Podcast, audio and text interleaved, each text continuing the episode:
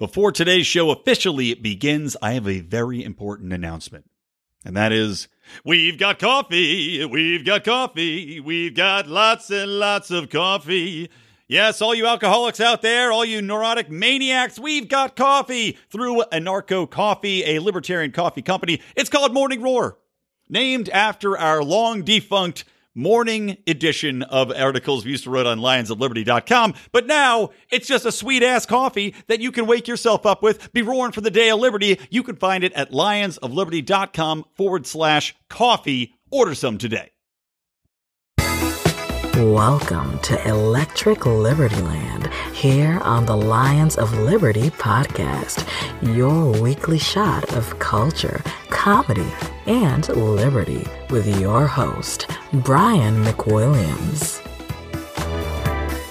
Oh boy. Hey guys, it is Brian McWilliams. This is Electric Liberty Land, and this is episode number 126 meaning you can find all the show notes at lionsofliberty.com forward slash ELL126.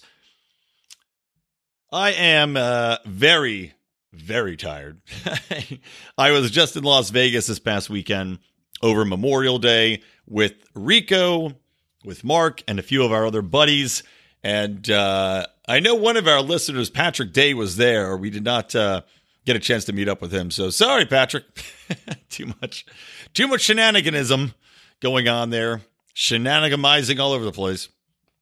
But suffice to say, I am exhausted. I think I got maybe three to four hours of sleep the entire time, and uh, yeah, a lot of a lot of cavorting. However, to hear the full story of everything that went on this past weekend, and there were uh, there were some interesting stories to be told. You would have to listen to this week's Degenerate Gamblers which we will be recording on Thursday, and uh, and which of course I'll have Rico on. I think Mark might join us as well to recap some of the funnier instances that went down, and uh, yeah, it's pretty good stuff. So. To do that, you have to join the Lions of Liberty Pride, though, guys. And you can find that for as little as $5 a month and get all of our bonus content by going to patreon.com forward slash Lions of Liberty. And uh, yeah, sign it up. Ah, but yeah, suffice to say, I am very, very tired. This hangover will be probably a, a seven day hangover. That's my honest guess. So, as such, might be a little slower of a show. Probably one of those shows where I make even more mental errors than I'm typically accustomed to, mispronouncing even more names than you could ever imagine. But I will tell you this interesting thing about going to Vegas. Uh, of all the people that we talked to for an extended amount of time that were strangers, quite a few of them were libertarians. But uh, you know, a guy that was helping us out, driving us around, uh, he was fantastic. Sean, he uh, I believe is uh, going to be a new listener, and uh, also met a guy, cat at a bar called the Griffin, which also we want to hear. I didn't even know it was a chain. Kind of looks like you're in a, a hobbit hole. But uh, chat with that guy for a while. Rico met a uh, another gal, which that story will have to be have to be told on Degenerate Gamblers because of uh, the locale. But yeah, a lot of libertarians in Nevada, and those of you who have driven from California to Nevada had probably noticed that for a very long time, and I think it might still be there, but I haven't driven in a long time because once you hit a certain age, you just don't want to goddamn drive four and a half hours to Vegas or the eight hours it takes to get back from Vegas. I'm convinced the shitty casinos outside of town by they're like kind of 40 minutes outside. There's always a traffic jam. Always when you get to those terrible casinos. And I swear to God, they buy cars just to have them stall out and crash them in the side so that people are forced to get out of their cars and go in the casino and eat the buffet. But long story short, there were, uh, you know, the Ron Paul revolution sign was proudly displayed on a billboard at the side of the road, as well as many, many other Ron Paul signs and uh, and paintings. So, yeah, a lot of libertarians out there. Okay, well, let's get into the show. And you know, you might have noticed from the title of the episode that kind of the yin yang of Trump. And while Donald Trump has very much been losing me as far as my fondness for him, because I did like a lot of what he was doing in his first maybe a year. You know, I like the uh, the the cutting of taxes. I like the lowering of the corporate tax rate. I like the deregulation. But of course, at the same time, now he's gone down this road with tariffs. He's got the trade war with China going on. He is continuing the military buildup. He's still doing saber rattling with Iran. So, you know, there's a lot of yin and yang going on here. And we're seeing more of that with his latest actions. Because The Hill had a report coming out. I think actually this was based on a Washington Post finding, but the news did, well, at least, I guess new for now because he's uh, just filling in for Mattis, but the acting Secretary of Defense, Patrick Shanahan, has new restrictions that he's issued in a, a you know this memo on, telling all the people in the Pentagon, here's how we're going to basically skirt sharing information with Congress should they ask about it. It was uh, sent out May 8th and uh, lists different criteria for when Defense Department officials are allowed to provide congressional offices or committees with information. And now this comes, of course, in the wake of trying to figure out what the hell is going on with Iran, in the wake of the Trump administration refusing to release the drone statistics as uh, Obama's administration used to. This comes in the midst of them not reporting accurately civilian deaths throughout different active combat zones that we're that we're taking part in. This comes after we found out that there's some you know 45 active missions going on in Africa at the moment. You know, all these things are, are adding up quickly. And of course, this also comes in after we find out that the Pentagon has just been stockpiling funding for the past, I don't even know, 10 years. And they did an audit and they found out that number one, they couldn't even do the audit because the records that the Pentagon kept were so awful and there was so much chicanery going around, moving money from one place to the other. Uh, hiding it in different different subcategories or me- reappropriating it to the, all these different departments in order to basically keep it a secret what was going on. So even if you wanted to get a proper accounting of how much money they're spending, you can't possibly do it.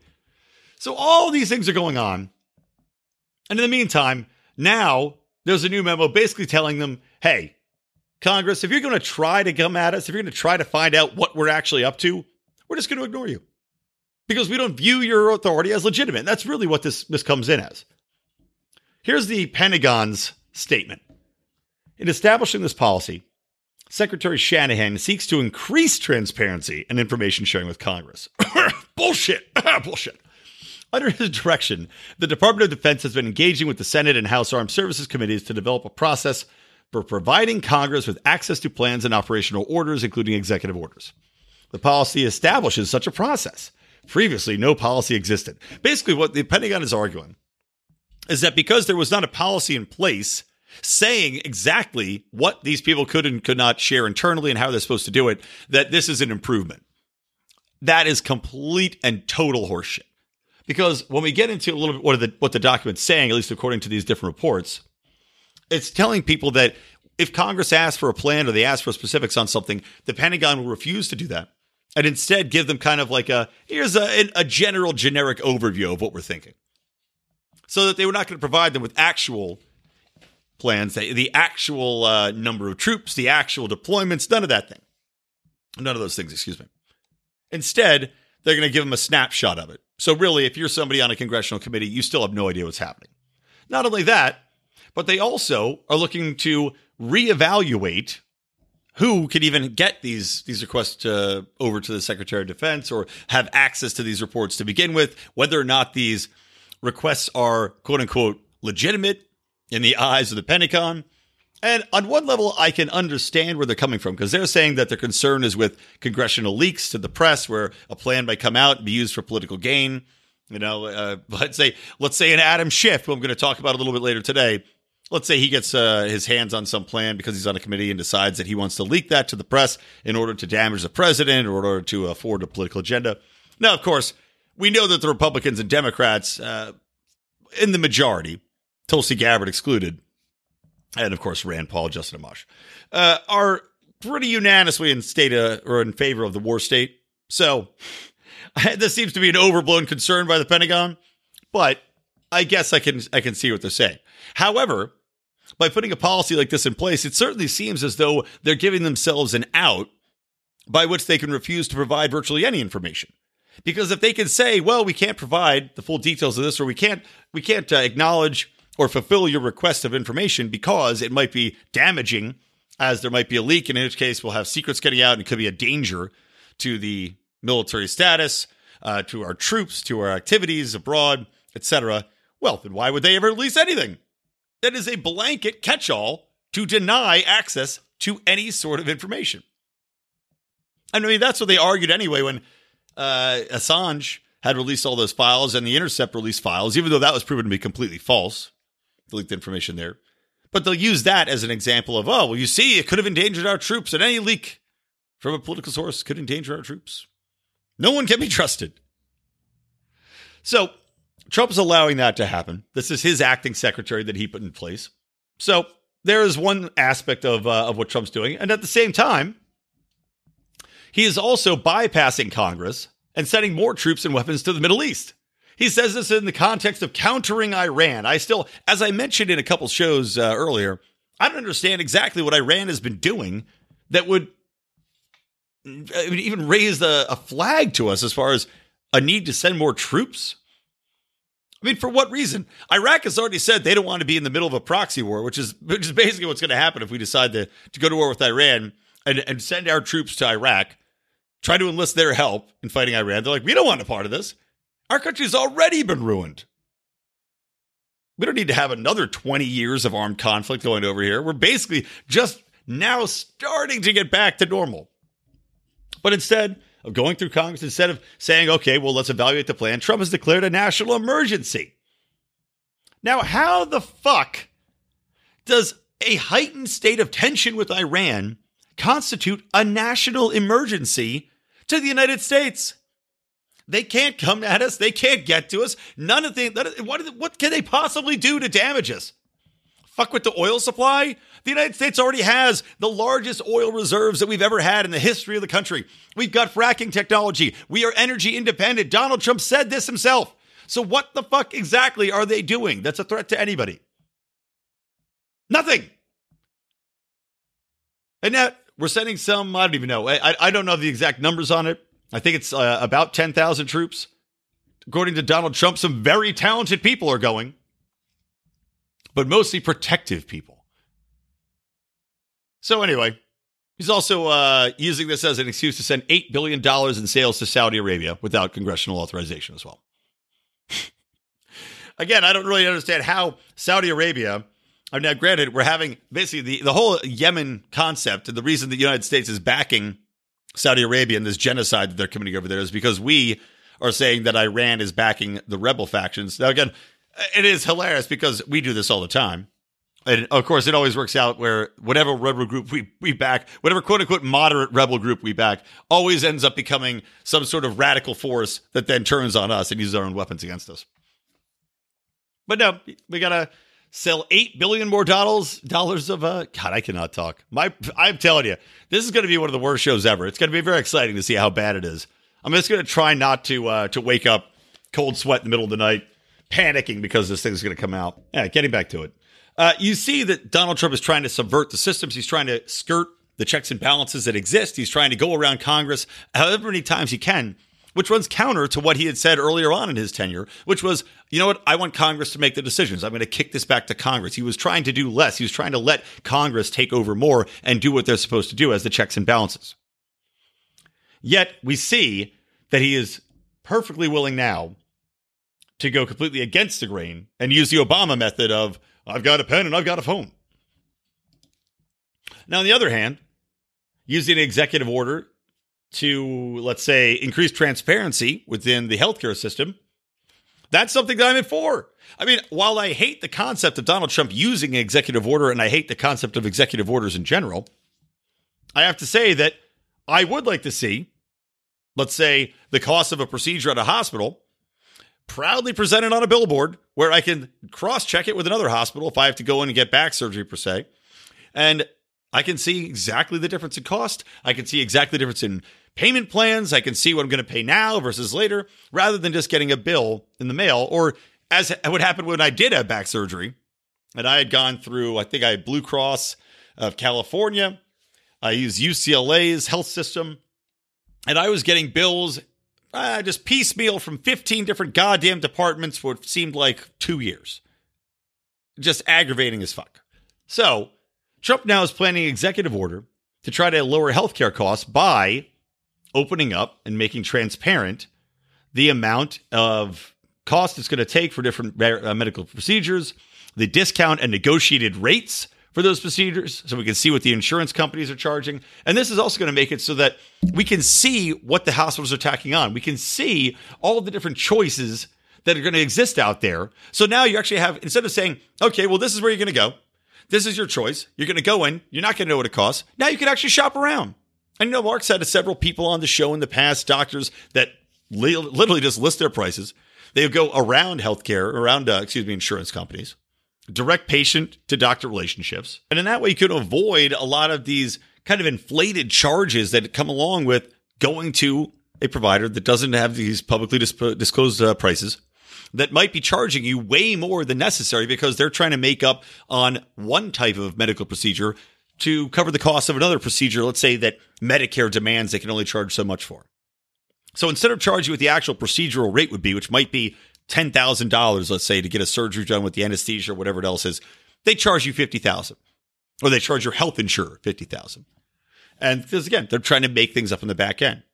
If you've got transparency, you can see exactly what the cost of that procedure is going to be at a given institution. So if they're going to charge $50,000, nobody's going to go there. And that way, you drive prices down. You have competition. So this again, you know, we've got the yin of yang, or the, the yin of yang. we've got the yin of Trump on one side, where he's trying everything he can to, pr- to protect his own secrets, protect the secrets of the Pentagon, protect the secrets of, uh, of his tax returns, which I'm fine with, to be honest, protect the secrets of what's going on as far as actions he wants to take with Iran in the Middle East, protect his ability to, to wage war.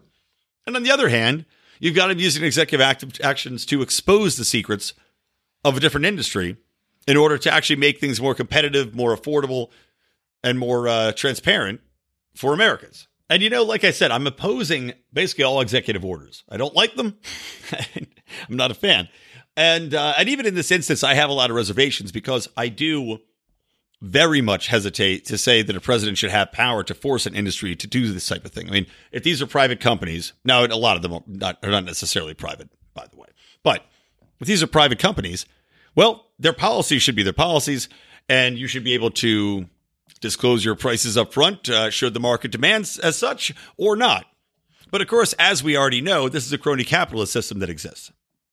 We've got special interest groups that have lobbied our government to protect the status quo that exists here, to re- to refuse to provide any sort of transparency into what is actually going on between the insurance companies and the hospitals. Not only that, but in addition to the insurance companies trying to make sure that they have privacy and these hospital uh, providers making sure that the prices stay hidden behind a curtain like it's a goddamn medical wizard of Oz, you also have them lobbying to make sure that you can't have enough hospitals for all the people to provide enough competition within a certain given region.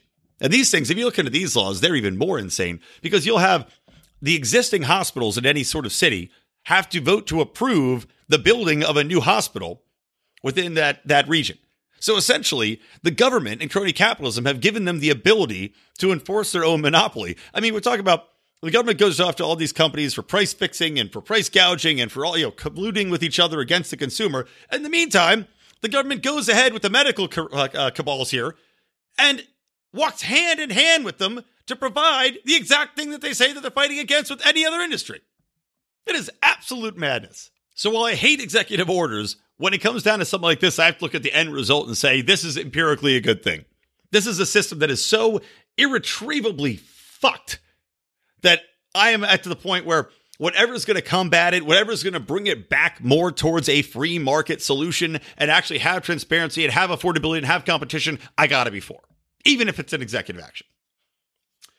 Ah, one more thing on this, just talking about uh, Trump and exposing secrets as he's given Attorney General William Barr the ability to declassify any of the documents that he would like to from the Mueller investigation into Donald Trump's supposed collusion, which of course was proven to be a giant hoax.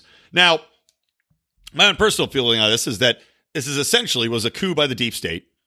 They're trying to overthrow a duly elected president.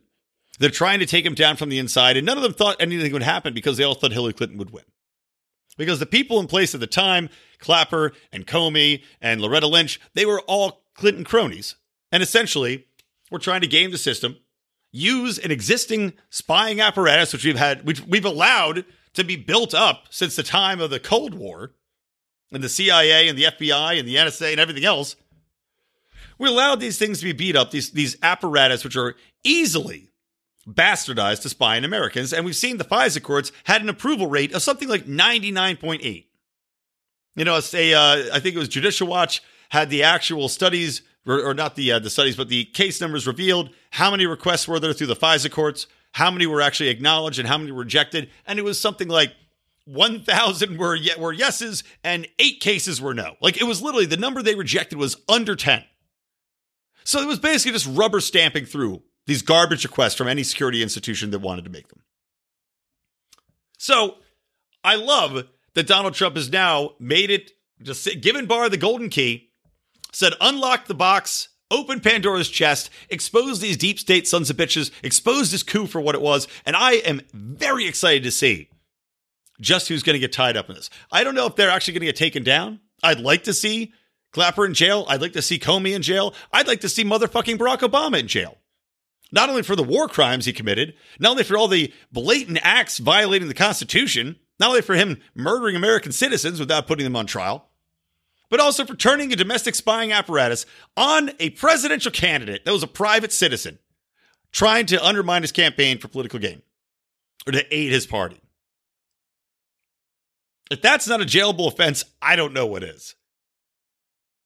But it'll be exciting to see. All right. Uh, let's take a quick break and they'll come back. We're going to wrap it up. This one is going to be a short show. I know I say that every goddamn episode, but this is really going to be a short show because I am just struggle fast McGillicuddy right here. And uh, I don't need to expose you guys to more of my nuclear radiation hangover than need be on this lovely Wednesday morning. We don't rise to the level of our expectations, we fall to the level of our training. Those epic words from Archilochus can sum up your ability to succeed or fail in business. I want to recommend Conversation Mat Time to our listeners as a way to hone your one on one conversation skills in a role playing session that can help take you to the next level. During 25 minute sessions, you'll work through the best way to approach that raise, that interview, or that relationship with a practice professional that will provide the confidence and experience you need to get paid what you're worth or take that interpersonal risk you've never been able to conquer. Just like in jiu-jitsu, the difference between a novice and a black belt is mat time. Train to win. Visit conversationmattime.com and take advantage of a free 15 minute consultation just for listeners of this show. Okay, we're back with Electric Liberty Land episode number 126. All the show notes, lionsofliberty.com forward slash ELL126. So let's come in. One final note, just talking about this whole exposing of the secrets and lies of the deep state and the failed coup against him. Uh, basically, in the context of William Barr having the ability to open up these reports, to declassify them, you had Representative Adam Schiff who, of course, is from California, home of some of the dumbest representatives ever to take office. Of course, Maxine Waters is another proud Californian. But you have Adam Schiff coming out and saying uh, this is really like just it's the height of irony. It's the height of hypocrisy. And in truth, I'm almost impressed by his being able to say it with a straight face. But Adam Schiff comes out and says this While Trump stonewalls the public from learning the truth about his obstruction of justice, Trump and Barr conspire to weaponize law enforcement and classified information against their political enemies. The cover up has entered a new and dangerous phase. This is un American. Really? This Mr. Mackey looking motherfucker thinks that exposing formally classified documents about an attempted coup undertaken by the deep state, undertaken by a president before he left office looking into the life of a private citizen based upon a salacious, undocumented, or unconfirmed document, which was created by an opposing political party in the run up to the election from a foreign spy using Russian intelligence officials. He thinks declassifying that to let people see what it was that our government did against a private citizen, that is un American? Wasn't everything before that un American? Wouldn't just the simple act of a government turning against its own people be the definition of un American? You are literally attacking Americans. There's there's nothing more un-American than that. Nothing.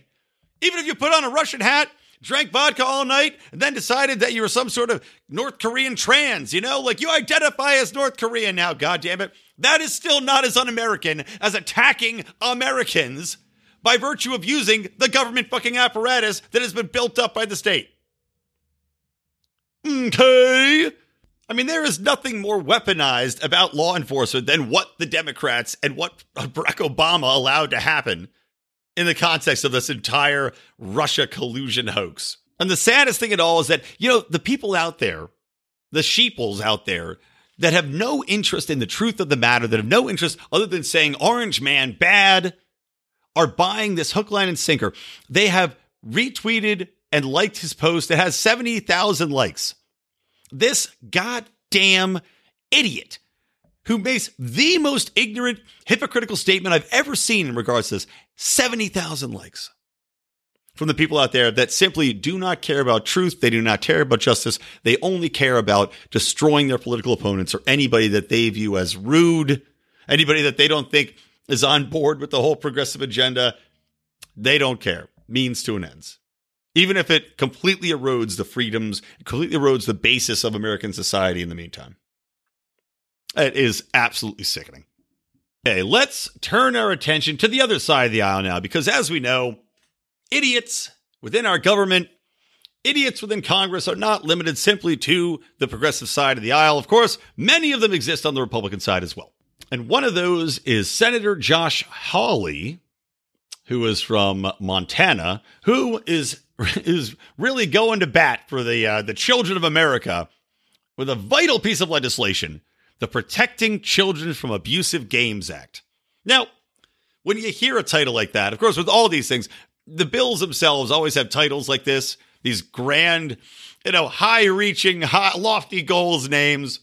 the American Freedom Act, which, of course, completely against American freedoms. So, the Protecting Ch- Children from Abusive Games Act is not something that you might say, okay, abusive games, huh? What is this? Like some weird porno games? Is this something where children play them and then they're lured into a Walmart parking lot and finger fucked. No, nothing like that, guys. The Protecting Children from Abusive Games Act is aimed at stopping randomized loot boxes and pay to win mechanics in gaming. Because, you know, won't somebody think of the children? And now, if you're not familiar with gaming, I don't know, some of you out there are big gamers, some of you are not big gamers. I myself used to play a lot more games when I actually had something called free time, which does not exist in my life anymore. But basically, what happens in a lot of games, whether it's a uh, a game online, you know, like an iPhone game that you might have, let's say Candy Crush, where you can buy extra moves, right? Or uh, you know, I was talking to a good friend of mine, actually, Jason. He is a man who uh, just uh, as of about a week ago worked at one of the largest video game companies for mobile games. And he was telling me about this. You know, He goes, Yeah, man. He goes, We just make essentially a lot of these games are the exact same game over again. You know, it's like Candy Crush in a different version. And he said, We make a lot of money, but that, that money comes from about 1% of the population. And it's not kids most of the time, by the way. Sometimes you get a kid messing around by accident adding it, and then the parent sees the bill and they go, What the shit, little Jimmy? No dinner for you. Go to your bed. As they don't want him to charge up on the credit card, and then they disable the account from their phone, and, and that's that. What happens is mostly this is adults that go down this path and they kind of get sucked into it. You know, maybe they're home on disability because they tweak their ankle or they have depression. So these things are all dependent on pay to win mechanics wherein you can pay to get ahead. So, you know, you're you're failing at a certain level. You want to buy that power up that's going to put you on, get you to the next level, give you that advantage. Great. That's one aspect. The other ones are randomized so that they say, okay, you can buy this random box of stuff. You don't know what's in it. It's $3 and you get these 12 things. And they randomize it. So sometimes the 12 things aren't great. Sometimes they might be incredibly good. In which case you have a secondary market wherein people will get these incredibly rare items and then they'll sell them online for 50 bucks or even more. Sometimes you get crazy amounts, um, you know, for these really popular games out there. But either way, it's a voluntary transaction. You know, it's not like you're being forced to do it. It's not like it's some predatory thing. And it tells you right there this costs money. It's not hidden away in the darkness. It's not like it's not like the goddamn medical industry where you don't know what you're fucking paying. No, it's right there. It says it. 199 and you get seven things. And maybe one of them's that magic panda that comes in and dances around for you and clears all the goomballs off the level. Whatever. So this asshole wants to make it illegal to publish or sell anything that has the definition of being a loot box or some purchasable in-game content. And not only that, they also want to add this so that you could, you know, anything that's like a, let's say it's in a, a shooter up game, you know, a, a first person shooter. I know that, you know, like, for example, I used to play the Quake 2 was my game back in college, long time ago now. I was exceptionally good at Quake 2, didn't have any downloadable content, but now they have all sorts of skins you can download. You can download new weapons to use. I'm sure Fortnite has a similar dynamic. So not only are they going to outlaw loot boxes, they're also going to outlaw upgrading your inventory or your armor or whatever it is. Anything like that. Now, obviously, as you'd think, this has the implication of destroying massive companies like the company my buddy worked for. Because as you can imagine, if you literally make all of your money off a free game by using this dynamic of if you want to get ahead, if you want to get better, then purchase this. Again, not forcing you to, not hiding it, just offering it. Then you essentially destroy their company. So you're going to wipe out, by virtue of this bill, overnight, a billion dollar plus industry. I mean, one billion, billions of dollars of industry and not only that, you're going to cost how many people their jobs? My buddy's company employs something like 500 people. So they're now all out of a job because this shithead wants to protect kids from buying $2 items in Candy Crush? Stop the presses, everybody. We got to make sure that we keep up with Belgium and the Netherlands, who stopped uh, publishers from selling games like that in those countries. But again, their market there is a minuscule, tiny share. I mean, those kids between skinning moose and elk carcasses, they don't have a little bit of time to play, say, a you know, a panda, pandagram the Kaler. I don't know whatever the fuck. And in a statement, Stanley Pierre Lewis of the Entertainment Software Association echoes my statements. He says the legislation is flawed and riddled with inaccuracies does not reflect how video games work or how our industry strives to deliver innovative and compelling entertainment experience to our audiences. The impact of this bill would be far reaching and ultimately prove harmful to the player experience, not to mention the more than 22 or excuse me, 220,000 Americans employed by the video game industry. We encourage the sponsors to work with us to raise awareness, awareness about the tools and information in place that keep the control of video game play and in-game spending in parents' hands rather than the government's. Now, to his credit there, I didn't even say this yet, but he makes a good point. It's not like something you can't turn off in the games as well. You know, in any of these games, you can turn off a lot of the options. You could turn off the ability to purchase content in game. Uh, additionally, if you're a parent that doesn't have a some sort of lock feature on your child's phone or their iPad to keep them from purchasing things, you're just a fucking idiot. So you deserve what you get. But I mean, look, you're literally talking about destroying an industry. You're talking about completely altering an existing dynamic in how players interact with games and now how basically people expect to play the games. And especially in the era of competitive gaming, where maybe people are coming up, you know, goddamn, I wish I had uh, the competitive gaming leagues back when I was just beating the shit out of people on the, uh, you know, my first LAN network back at Penn State. But if you're a player, if you're a competitive gamer now, you might depend on finding these loot boxes or paying for these loot boxes to get ahead and keep your competitive advantage versus other players. You might you might literally be like ruining people's chances at success. It'd be like if somebody's really good at baseball and you're like, ah, you know, man, you're not allowed to use that mitt. I just want you to take this cardboard box, tape it to your hand, and now get out there and play. You know, it's just it's idiotic, it's misguided, and wholly unnecessary.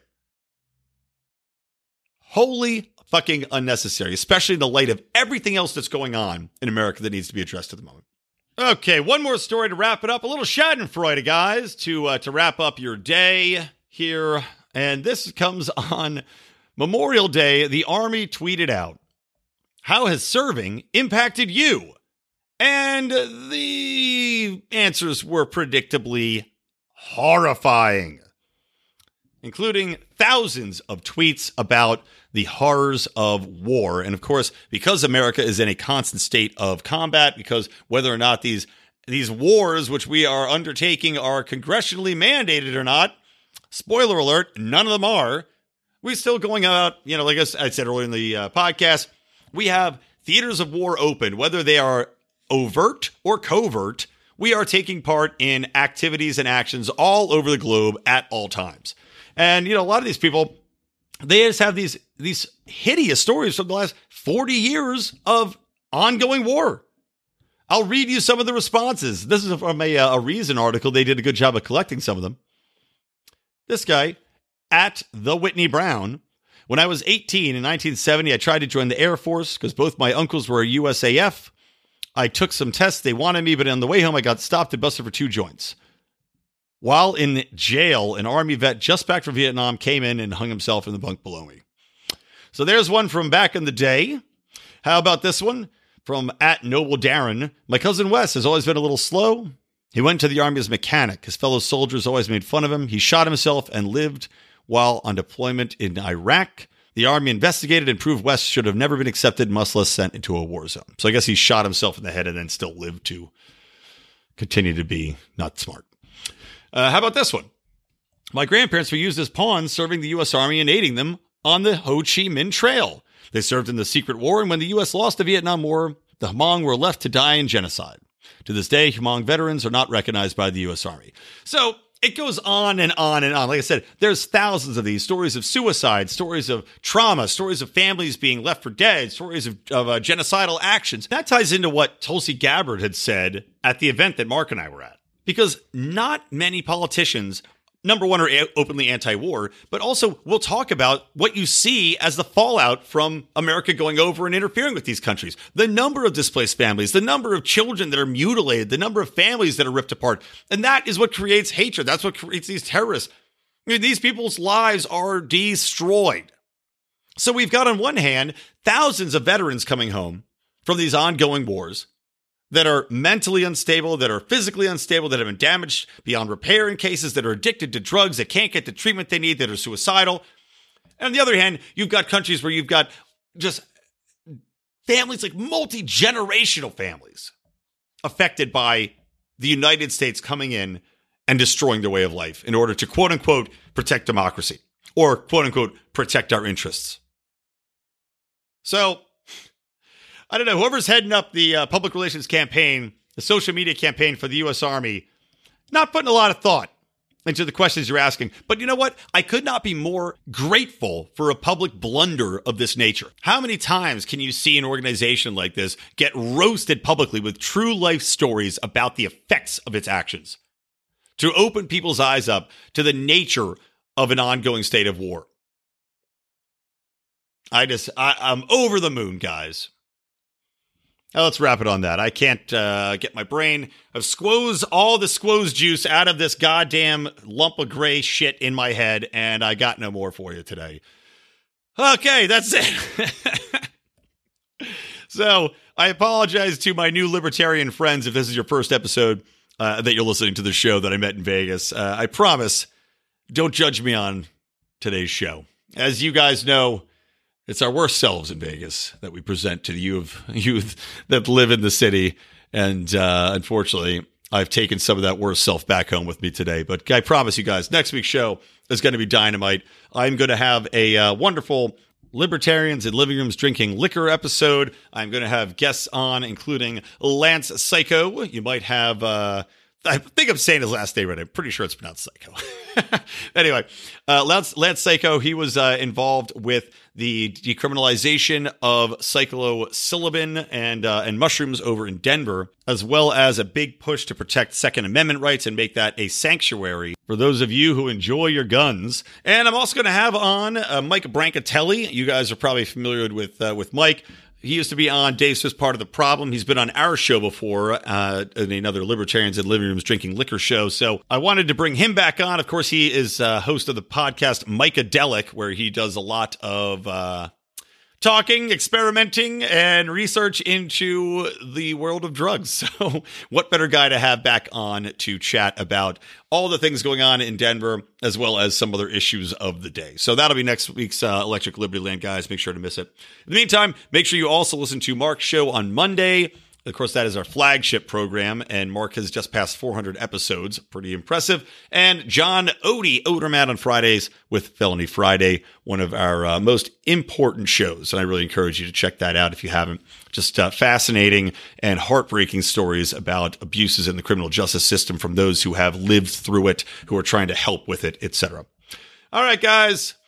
I uh, thank you for listening. I apologize for the state of my mental capacity and ability to convey thoughts, feelings, and information.